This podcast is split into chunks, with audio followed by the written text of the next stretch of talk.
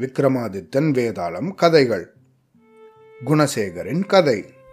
தன் முயற்சியில் சற்றும் மனம் தளராத விக்ரமன் திருப்பியும் மரத்துல ஏறி அதுல தொங்குற உடம்ப கீழே தள்ளினானா. அப்புறம் அவன் அதை தன்னோட தோல்ல சுமந்துண்டு மயானத்தை நோக்கி நடக்க ஆரம்பிச்சானா. அப்படி நடக்கும்போது அந்த உடம்புல இருந்த வேதாளம் அவனை பார்த்து மன்னா உன்னை மாதிரி சிலர் வாழ்க்கையில லட்சியவாதியாக திகழ்பவர்கள் ஒரு குறிக்கோளை வகுத்துண்டு அதை அடையறதுக்கு முயற்சி செய்கிறாங்க ஆனால் சிலர் வாழ்க்கையில் எந்தவித பற்றுதலும் இல்லாமல் ஞானி போல திரியறவங்க திடீர்னு தடம் மாறி பயங்கர முயற்சி செஞ்சு பல வருஷங்களாக அடைய நினைச்சதையெல்லாம் சில நாட்கள்லேயே திடீர்னு பெற்று விடுவார்கள். அப்படிப்பட்ட குணசேகரனோட கதையை பற்றி சொல்கிறேன் கேள் அப்படின்னு சொல்லித்தான். விராக நாட்டை ஆண்டு வந்த சந்திரவர்மன் அப்படின்ற சிற்றரசனுக்கு இரட்ட குழந்தைகள் இருந்தாங்களாம் பெரியவன் பேரு குலசேகரன் சின்னவன் பேரு குணசேகரன். ரெண்டு பேரும் ஒருத்தருக்கு ஒருத்தர் ரொம்பவும் மாறுபட்டு இருந்தாங்களாம் சின்ன வயசுலேருந்தே தான் மன்னனாவது பத்தி குலசேகரன் நிறைய கற்பனை பண்ணுவானா தனக்கு சமமான அந்தஸ்து படைத்தவங்களோட மட்டும்தான் பழகுவானா ஆனா குணசேகரன் ஆசாபாசங்கள் எதுவும் இல்லாமல் உயர்ந்தவங்க தாழ்ந்தவங்க அப்படிங்கிற பேதம் இல்லாமல் எல்லார்கிட்டேயும் சமமாக பழகுவானான் அவனுக்கு ஆட்சி செய்கிற ஆசையும் கொஞ்சமும் கிடையாதான். இவங்க ரெண்டு பேரோட பிறந்த நாளையும் மன்னர் சந்திரவர்மர் ரொம்ப விமரிசையாக கொண்டாடுவாராம். அந்த மாதிரி அவங்களோட பத்தாவது பிறந்த கொண்டாடும்போது கொண்டாடும் போது அவங்க ரெண்டு பேருக்கும் ஒரு கருடனோட பொம்மை பரிசாக கிடைச்சிதான். அதை அனுப்பியவர் சந்திரவர்மரோட குலகுரு சம்புநாதர்.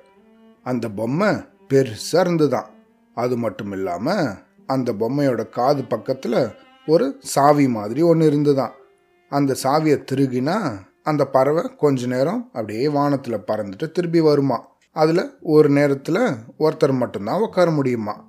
தங்களுக்கு பரிசாக கிடைச்ச இந்த பொம்மையை எடுத்துட்டு அண்ணன் தம்பி ரெண்டு பேரும் நந்தவனத்துக்கு போனாங்களாம். முதல்ல குலசேகரன் அந்த பறவை மேலே ஏறி அந்த சாவியை திருக்கி விட்டு பறவையோட பறந்தானா. கொஞ்ச நேரம் அந்த பறவையில் பறந்து நல்லா மகிழ்ச்சியாக இருந்துட்டு திருப்பியும் அப்படியே கீழே வந்தானா. கீழே வந்து தன் தம்பிக்கு அதை கொடுத்தானா. அப்போ அரண்மனை வேலைக்காரி ஒருத்தவங்களோட பையனான சாரதி அந்த பறவையில் தானும் உக்காந்து பறக்கணும் அப்படின்னு ஆசைப்பட்டானா. அவனுக்கு அது தகுதிக்கு மீறிய ஆசை அப்படின்னு அவனோட அம்மா சொல்லின்னு இருந்தாங்களாம் இதை எதேச்சியாக பார்த்த குணசேகரன் அந்த வேலைக்கார பொம்பளை கிட்ட உங்கள் பையன் சாரதி என் வயதுக்கு சமமான பையன். இந்த வயசில் இது மாதிரி ஆசை வர்றது நியாயமானதே. அதனால் பொம்மை மேலே உக்காந்து அவனை பறக்கிறதுக்கு நான் ஒரு வாய்ப்பு தரேன் அப்படின்னு சொல்லிட்டு அவங்க அண்ணா அந்த பறவையை இவன்கிட்ட கொடுத்த உடனே அந்த பறவையில் தான் ஏறாமல் சாரதியை ஏற சொல்லி ஆசைப்பட்டானா. இதை பார்த்த குலசேகரன் ஓடி வந்து அதை தடுத்தானா. அவன் தடுத்ததை அங்க இருந்த எல்லாரும் ஆதரிச்சதை பார்த்த குணசேகரனுக்கு ஒரு வியப்பாவும் வருத்தமாகவும் இருந்துதான்.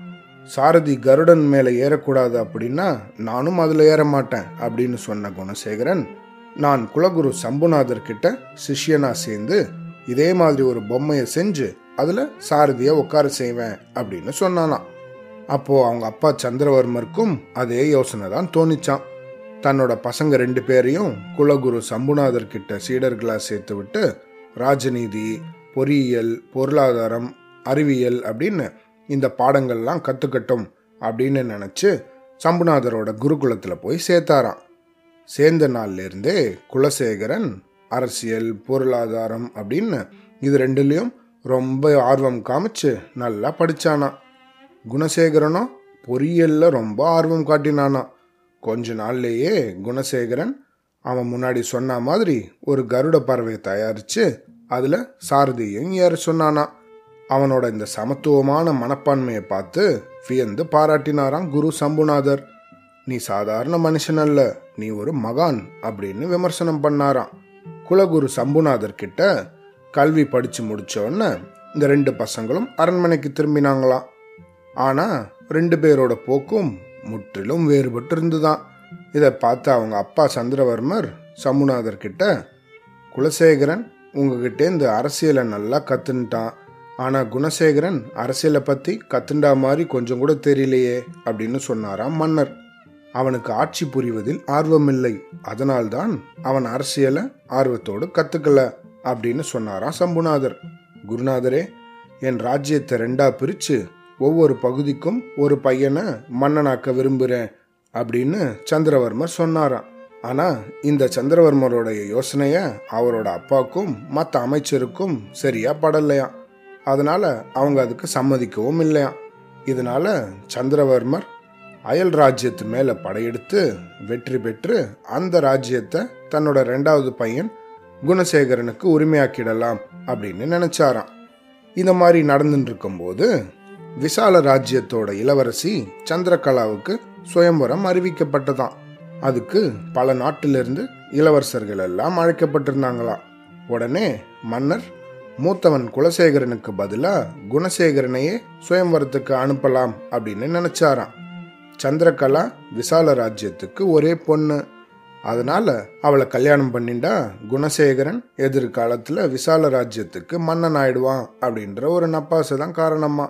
இதை பத்தி மன்னர் சந்திரவர்மர் குணசேகரன் கிட்ட சொன்னபோது அவனும் முதல்ல சுயம்வரத்துக்கு போகிறதுக்கு விருப்பப்பட்டானான் ஆனால் அவனோட அண்ணா குலசேகரன் சந்திரகலாவை விரும்புறதா சொன்னதுக்கப்புறமா அவன் தன்னோட விருப்பத்தை கைவிட்டுட்டு தான் போகலை அப்படின்னு சொன்னானா. அதனால் அவனோட அண்ணா குலசேகரன் மட்டும்தான் சுயம்பரத்துக்கு போனானா.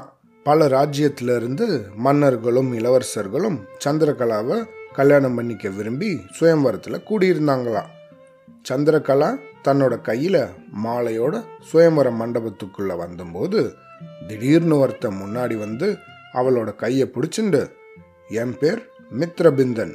நான் சந்திரகலாவை ரொம்பவும் விரும்புகிறேன் அவ எனக்கு தான் உரியவள். அதனால நான் இவளை என்னோட மகாபர்வத ராஜ்யத்துக்கு அழைச்சிட்டு போறேன். உங்களுக்கு வீரம் இருந்தா போர்ல என்னை தோக்கடிச்ச பிறகு சந்திரகலாவை அழைச்சிட்டு போங்க அப்படின்னு சவால் விட்டுட்டு அங்க தயாரா இருந்த தன்னோட குதிரை மேல ஏறி பலவந்தமா சந்திரகலாவை தூக்கிட்டு போயிட்டானா.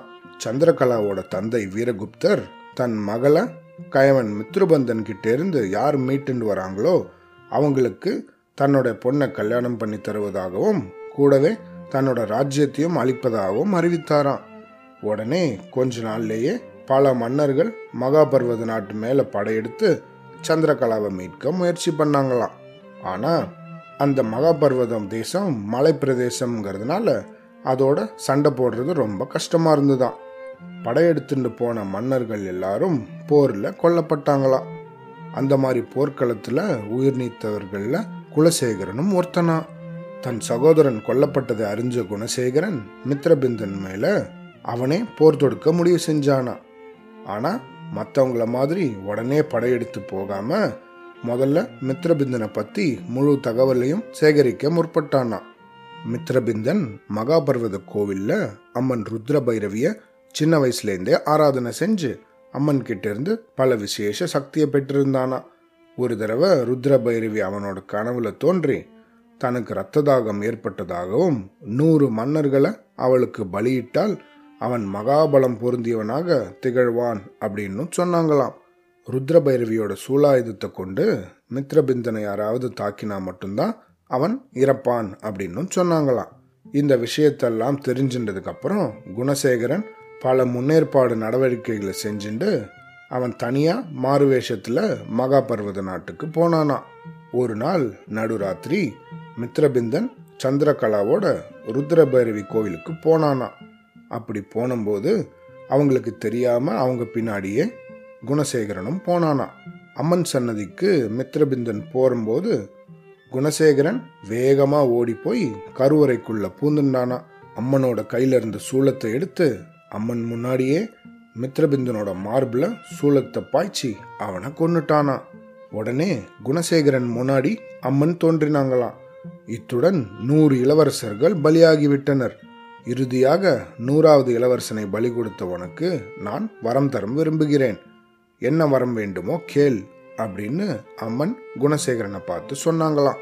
மித்ரபிந்தனை தவிர மற்ற எல்லாரையும் உயிர்ப்பிக்க வேண்டும் அப்படின்னு குணசேகரன் வரம் கேட்டானா அம்மனும் அதே மாதிரி வரம் தந்தாங்களாம்.